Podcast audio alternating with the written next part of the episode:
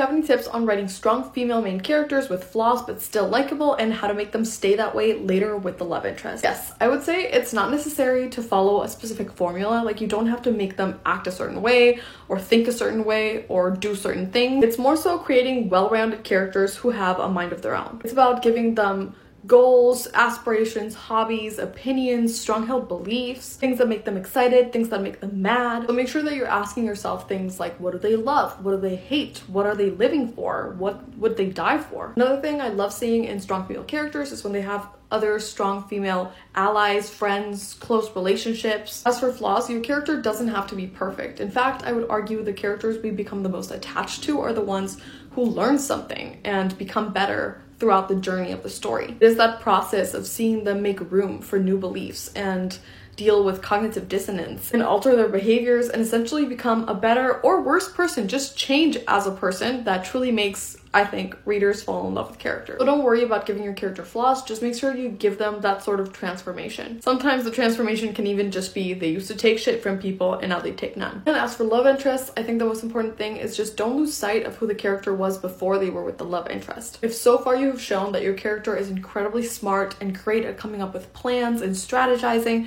then you don't want that to stop when they get with a love interest. You don't want the love interest to suddenly be the one that's making all the decisions and coming up with the plans. And you also don't want to forget what their goals were. Of course, your goals can shift and your priorities might rearrange themselves when you find someone to love, but you don't want your character to just kind of forget everything they cared about before.